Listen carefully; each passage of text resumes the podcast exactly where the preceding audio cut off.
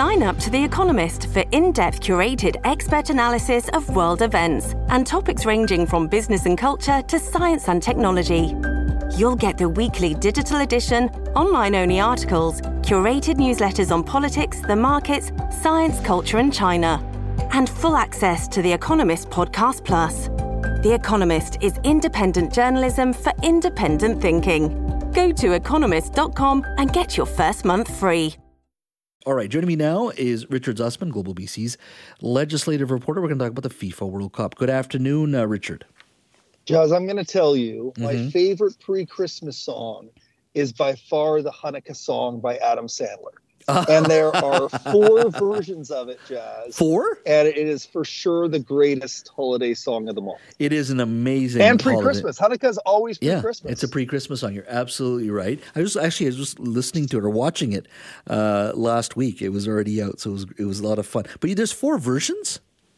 Yeah, there are four versions updated with celebrities as they become more modern. So Vancouver's Seth Rogen makes it, and so does Toronto's Drake in the fourth version. Mm-hmm. Uh, so the more contemporary celebrities are mentioned in the later years, oh, okay. rather than some less contemporary celebrities uh, in the first version. Ah, okay. Well, speaking of uh, new versions or old versions, let's talk about uh, BC Place for a second. As we all know, we'll be hosting FIFA's World Cup in 2026. Now, uh, at this point, Toronto and Vancouver, the two Vancouver, or sorry, Canadian cities that will be hosting the games. It's a joint bid by uh, U.S., Mexico, and Canada. Vancouver and Toronto share ten games, so five games each. Although there is talk of more games being added. Now, when the province said they're moving forward with it, uh, their general costs being discussed would be 240 to 260 million dollars to host those five to six games here in Vancouver. Now, along the way there was a guarantee of a grass playing field as well, some changes to the uh, venues and and and uh, training camps and that sort of thing. So, but the general uh, cost was about 240 to 260 million dollars. A global audience, everybody said that's wonderful. Uh, now, Richard, uh, the Vancouver Sun reports there was a request for a proposal for a construction manager for, for BC Place. They want to add some, they want to make some changes to BC Place prior to uh, those five games. Walk me through what you're hearing. Yeah, so I've seen this RFP now, and what uh, is being prescribed here, they're looking for someone to oversee the construction, as you mentioned, and some of the things they're looking at for BC Place, and their requirements for the World Cup are additional VIP suites at BC Place, a new uh, retail location in the main area, and a lot of stadiums and baseball parks and arenas all over the world, including at uh, Rogers Arena, you have a team store. There's a requirement here to put a retail location at BC Place. One currently doesn't exist uh, to that extent. Uh, there are requirements around BC's Accessibility Act uh, to add extra elevators to the facility. They must have more washrooms and improve food court concessions. How much all of that will cost is unclear. I just got a statement from the province. I requested more information, knowing that you and I were going to have an opportunity to chat here. Mm-hmm. Uh, and what they sent me, the only dollar figure attached to this jazz is the belief that it is going to bring in $1 billion to Vancouver's tourism economy hosting the World Cup, but no descriptor in terms of what they are expecting all of this to cost. Uh, we know that when renovations have previously been done at BC Place, they come in at a pretty hefty price tag. We had the major renos made for the 2010 games, and then additional revenues made uh, for the Women's World Cup. So the last set of renovations back in 2011, uh, post Olympics, were $514 million. Uh, those satisfied some of the hosting requirements. The other thing that's important here that the province said is that they continue to have site checks with officials from FIFA. The province has not signed any guarantees with FIFA in terms of contract about what will be delivered. But with these site checks, they continue to say, oh, well, we need this, we need that. We know there's also going to have to be a replacement for the field. There's a requirement to have a grass field instead of a turf one for the World Cup. There actually has to be a second backup field as well. So when you add up all these things, the costs add up. The question is who's on the hook, right? Billion mm-hmm. dollars is great, but that's not going directly into the provincial coffers. The statement also mentions the expectation is the federal government will be a partner here as well to help provide additional funds. But again, how much? We know that the federal government will likely have to pay for some of these other costs. Is the province going to be on the hook for the security costs associated with an event like this, which will be huge? So those should be big questions people ask. I think it's exciting. FIFA's coming to Vancouver. But Premier Horgan was reluctant originally about the costs. Something turned in his brain around that.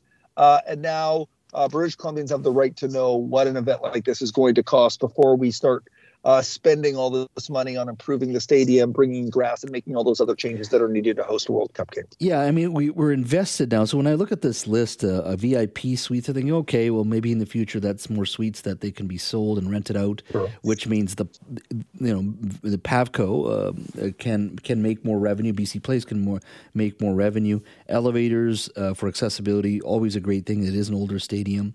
More washrooms, no one's going to complain about that. So some of these things, you know, they're not offensive expensive. It's not like you're replacing a roof and doing major engineering work, but you know, it's not. It's still very significant. I guess at the, at the end of the day, you got to ask ourselves if the cost is two hundred and forty to two sixty to host uh, those five or six games, and there may be more games as well because uh, FIFA's added twenty four extra games for the whole tournament. Um, the question is, where is this money coming from? Uh, do you think there's any reluctance the, on the part of the NDP? Because initially, I remember I was in the in um, uh, in question period, and I brought up the issue when they initially said no, and I had gotten a tip, and I think the minister was quite shocked when we started asking questions at that time. Uh, but they, they, as you said, they did change their mind. Yeah, she was shocked in the scrum afterward too. You caught her off guard with that. Mm-hmm. Uh, the the province is fully invested in this now. Uh, there's been a huge push from the tourism sector. Uh, there was a huge push internally, led by ministers uh, Mike Farnworth and Rob Fleming, noted soccer fans, about the value of having an event like this in Vancouver. Uh, it continues to put Vancouver on the list as you know world leaders in hosting international sporting events. Mm-hmm. Uh, we wouldn't be on that list if we weren't one of the the host uh, cities for a World Cup in North America. So all of that is really important for Vancouver. But there's also a piece of accountability here. Like where does the money come from? Pavco is a provincial entity.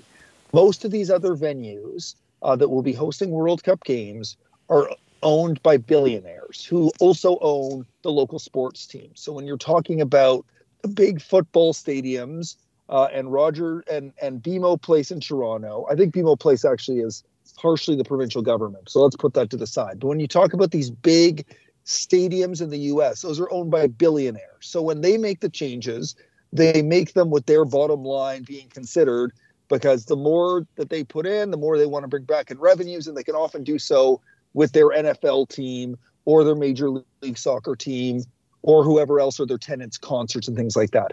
The province is a different situation. They have the Lions, not a huge revenue generator. Yes, big concerts can come through BC Place, but those are only a handful a year. So there is a challenge, obviously, with revenues. Whitecaps, too. Again, revenues are a challenge. So where is that balance in terms of spending to draw tourism, to bring the best in the world, to celebrate soccer, to create an incredible atmosphere, while also ensuring that these are worthwhile investments to protect the taxpayer. I think there's a balance to be had there. I think, again, it's exciting the World Cup is coming, but you have to strike that balance around accountability. I think providing the numbers to British Columbians as soon as you can about what this will cost will be prudent for the government rather than to catch people off guard once all the work is done. We are speaking to Global BC legislative reporter Richard Zussman. We're talking about uh, an RFP put out by BC Place. They're looking for uh, an, um, construction manager uh, to manage um, basically some uh, changes to BC Place. Uh, they want to, uh, I guess, renovations to food court washrooms, a banquet room, dressing rooms, an Edgewater lounge, the addition of a merchandise store, premium entrance, uh, connecting the entrance between BC Place and the Parq Hotel. Wow.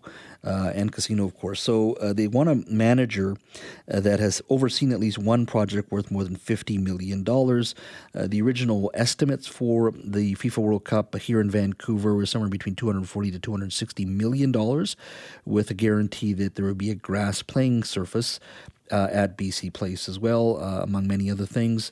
Uh, and people are wondering, is this just a blank check for FIFA? Because as you know, these organizations, they come in and they always demand more and more. Give us a call on the open line, 604 280 9898. Let's go to George in Nanaimo. Hi, George. Have a good day. Hi, George. Can you hear us?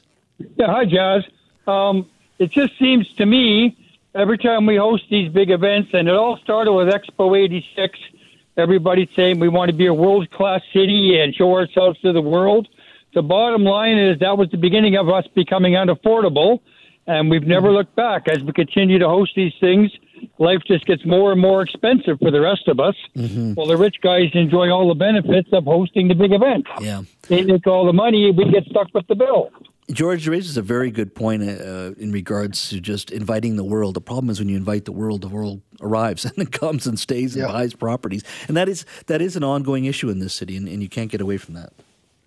Yeah, absolutely. And as people see the splendor of Vancouver, they want to come here, and that's part of the balance. Is that you attract people, they stay.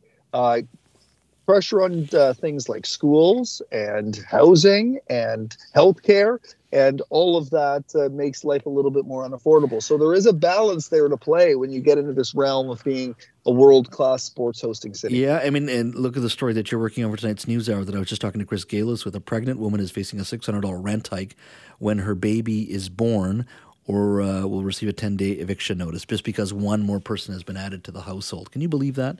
Um, so that's part of the challenge. I mean, I, I mean, it, BC Place didn't cause that problem, uh, and it's a long term um, issue of supply that we didn't address for many years. Uh, but that's what you get when you invite the world as well. Uh, let's go to Carrie in Surrey. Hi, Carrie. Hi.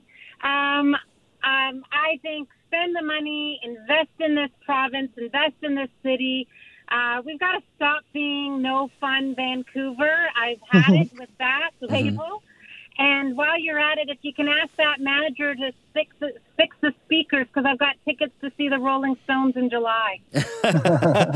Thanks, Gary. I mean, there is one thing to be said with the, with that perspective is that we don't have billionaires that will build a sixty thousand seat stadium unless you have like an NFL here or Major League Baseball. So the provincial government has always, you know, had paid for BC Place, and it's still actually cheaper to upgrade it and repair and redo the roof the way the under the BC Liberals they did before the uh, Olympics. It's still cheaper to do that, and then we should be investing in this because if we without it we wouldn't have a stadium.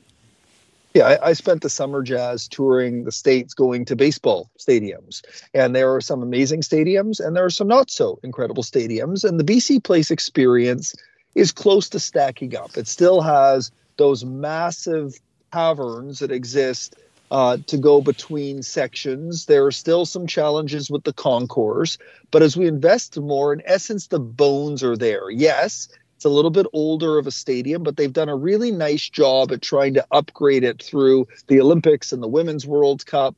So we have a pretty good thing there to build on so, you know, investing in that is probably pretty wise to ensure that the Rolling Stones come, Taylor Swift comes, and these other tours, as well as big events like this. So, Carrie makes a good point. We want to get rid of that moniker of a no fun city. And you do that by hosting big events and welcoming the world to come celebrate your city. Yeah, absolutely. Richard, thank you. My pleasure as always, Jazz. Thanks for having me.